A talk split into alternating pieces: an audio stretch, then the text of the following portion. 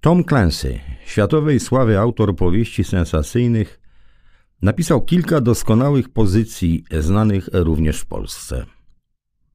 W roku 1984 ukazała się pierwsza z nich, zatytułowana Polowanie na czerwony październik. Przyniosła mu międzynarodowy rozgłos.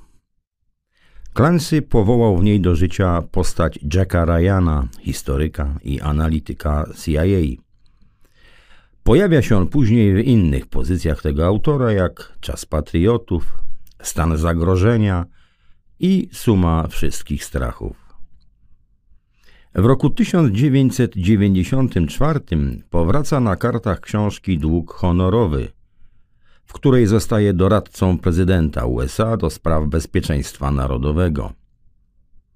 W książce tej pilot linii Japan Airlines kieruje samolot Boeing 747 na Kapitol. Ginie prezydent, jego doradcy, większość członków kongresu, kolegium szefów połączonych sztabów i wszyscy sędziowie Sądu Najwyższego.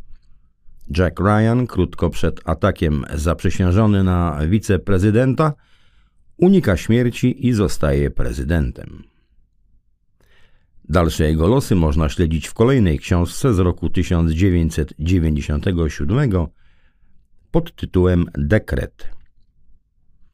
Losy Ryana doczekały się kilku ekranizacji, a w jego rolę wcielał się zarówno Alec Baldwin, Harrison Ford, jak i Ben Affleck. Na ogromną popularność książek Clansego składa się wiele elementów. W każdej z nich znajdujemy trzymającą w napięciu akcję i wyraziście zarysowane postaci bohaterów. O sukcesach powieści decyduje jednak przede wszystkim świetne rozeznanie autora w zawiłych niuansach polityki amerykańskiej i ogólnoświatowej oraz mechanizmach działania wywiadu USA. Człowiek, który z powodów zdrowotnych nigdy nie służył wojsku, miał o nim wiedzę nieprzeciętną. Pochwalony oficjalnie przez byłego prezydenta Ronalda Reagana za swą debiutancką powieść, stał się dzięki temu niezwykle popularny w kręgach dowódczych amerykańskiej armii. Był wielokrotnie zapraszany na pokłady wojskowych samolotów, okrętów podwodnych i niszczycieli. Admirałowie nadal polecają jego książki słuchaczom szkół wojskowych, a generałowie zapraszali go wielokrotnie do Pentagonu. Tom Clancy był człowiekiem, który z pewnością wiedział dużo na temat politycznych intryg kreowanych w zaciszu wojskowych gabinetów i znał możliwości przemysłu zbrojeniowego w okresie, w którym przyszło mu żyć. Z polskiej Wikipedii zbyt wiele o tym człowieku się nie dowiemy. Urodził się, ukończył anglistykę i z dnia na dzień stał się światowej sławy pisarzem powieści sensacyjnych. Nie ma tam nawet wzmianki o tym, że zanim usiadł przed maszyną do pisania, pracował w charakterze agenta ubezpieczeniowego. Skąd zatem u niego tak szczegółowa wiedza o sprawach, o których pisał? Otóż jego bliskim przyjacielem był Steve Pieczenik. W polskiej wersji Wikipedii próżno szukać o nim wzmianki. Odrobinę lepiej jest w jej siostrzanej odsłonie abcdef.wiki.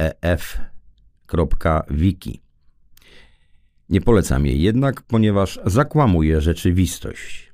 W zasadzie jest tłumaczeniem Wikipedii angielskiej, ale natknąć się tam można na istotne i chyba nieprzypadkowe różnice, jak choćby w urywku, w którym oryginalna encyklopedia podaje, że Pieczenik has appeared multiple times on Infowars, the flagship radio program of Alex Jones, where he has made numerous statements, including that the Sandy Hook Elementary School shooting was a false flag operation He has also claimed that the September 11 attacks were conducted by CIA agents. Właściwe tłumaczenie powinno brzmieć mniej więcej tak, że Pieczenik wielokrotnie pojawiał się w Infowars, flagowym programie radiowym Alexa Jonesa, gdzie wygłaszał liczne oświadczenie, w tym to, że strzelanina w szkole podstawowej Sandy Hook była operacją fałszywej flagi. Twierdził również, że ataki z 11 września zostały przeprowadzone przez agentów CIA. Przywołane przeze mnie wyżej polskojęzyczne źródło tłumaczy to w podobnym tonie, ale jednak w zupełnie innym świetle. Pieczenik kilkakrotnie wystąpił w Infowars, flagowym programie radiowym Alexa Jonesa, gdzie złożył kilka fałszywych oświadczeń. Wielokrotnie twierdził, że strzelanina w szkole podstawowej w Sandy Hook była operacją fałszywej flagi i że ataki z 11 września zostały przeprowadzone przez agentów CIA.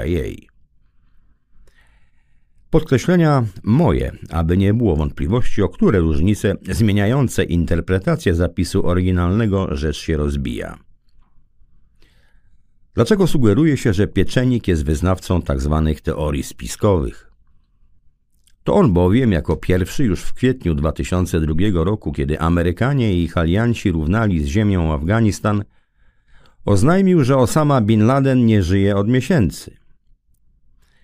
Jak mówił, nie dlatego, że siły specjalne go zabiły, ale dlatego, że jako lekarz wiedziałem, iż leczyła go CIA.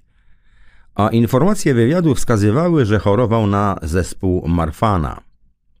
Zmarł na zespół Marfana. Bush junior o tym wiedział i społeczność wywiadowcza o tym wiedziała. Opowiedział też, że to właśnie lekarze CIA odwiedzili Bin Ladena w lipcu 2001 roku w amerykańskim szpitalu w Dubaju. Opisywałem to w kilku swoich książkach. Kiedy Amerykanie chełpili się zastrzeleniem Bin Ladena w roku 2011, Pieczenik ośmieszył tę kolejną spiskową teorię rządu USA, przypominając swe słowa sprzed lat. Mówił, że Bin Laden zmarł wkrótce po 11 września, bo był bardzo chory na zespół Marfana i już umierał, więc nikt nie musiał go zabijać. Ze swej strony dodam, że Bin Laden miał też poważne problemy z nerkami i wymagał dializ. Podało te informacje CBS News, a CIA przyznała to nieopatrznie w roku 2008. Przypomnę, że w kompleksie pakistańskim, w którym miał się rzekomo ukrywać, nie stwierdzono urządzeń do dializy. O pieczeniku wspominam z tego powodu, że to on był rzeczywistym bohaterem książek Toma Clancy'ego. To człowiek niezwykły, który w wieku 16 lat rozpoczął naukę na Uniwersytecie Cornell. W 1964 roku ukończył studia licencjackie w dziedzinie medycyny i psychologii, a następnie uzyskał tytuł doktora medycyny po czym podjął studia w prestiżowej szkole medycznej Uniwersytetu Harvarda, gdzie otrzymał nagrodę Harego Solomona za pracę Hierarchia mechanizmów obrony ego w podejmowaniu decyzji w polityce zagranicznej. W tym samym czasie zrobił doktorat na Wydziale Stosunków Międzynarodowych w słynnym MIT. Biegle posługuje się kilkoma językami, w tym rosyjskim, hiszpańskim i francuskim. Być może zna także język polski, bo jego ojciec pochodził z Dąbrowicy na historycznym Polesiu, miasta leżącego na trasie Równe-Baranowicze-Wilno. Matka, Rosjanka o żydowskim pochodzeniu, urodziła się i wychowała w Białymstoku. Część przygód, które opisywał Klęsy, Pieczenik przeżył podczas służby w marynarce wojennej USA, gdzie dorobił się rangi kapitana. Jego kariera cywilna była nie mniej błyskotliwa, bo w roku 1974 został konsultantem Departamentu Stanu w Biurze do Spraw Zapobiegania Terroryzmowi. Od roku 1976 był już zastępcą asystenta sekretarza stanu i pracował dla takich ludzi jak Henry Kissinger, Cyrus Vance i James Baker.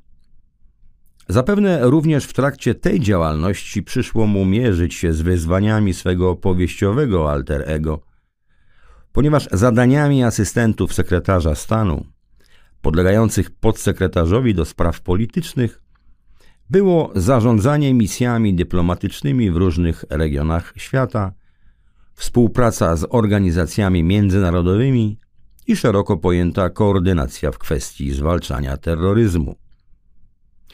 O jego doświadczeniach można napisać tomy, co w dużej mierze zrealizował Clancy, choć pewnie nie wszystko mógł, a części nie zdążył spisać.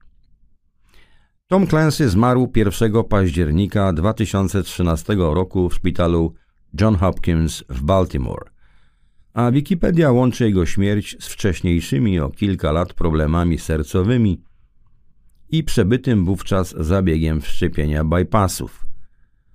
Wszystko to wielce prawdopodobne, choć zastanawia, że autopsję wykonano dopiero po pięciu dniach, a nie w ciągu najdalej trzech, jak powinno to mieć miejsce.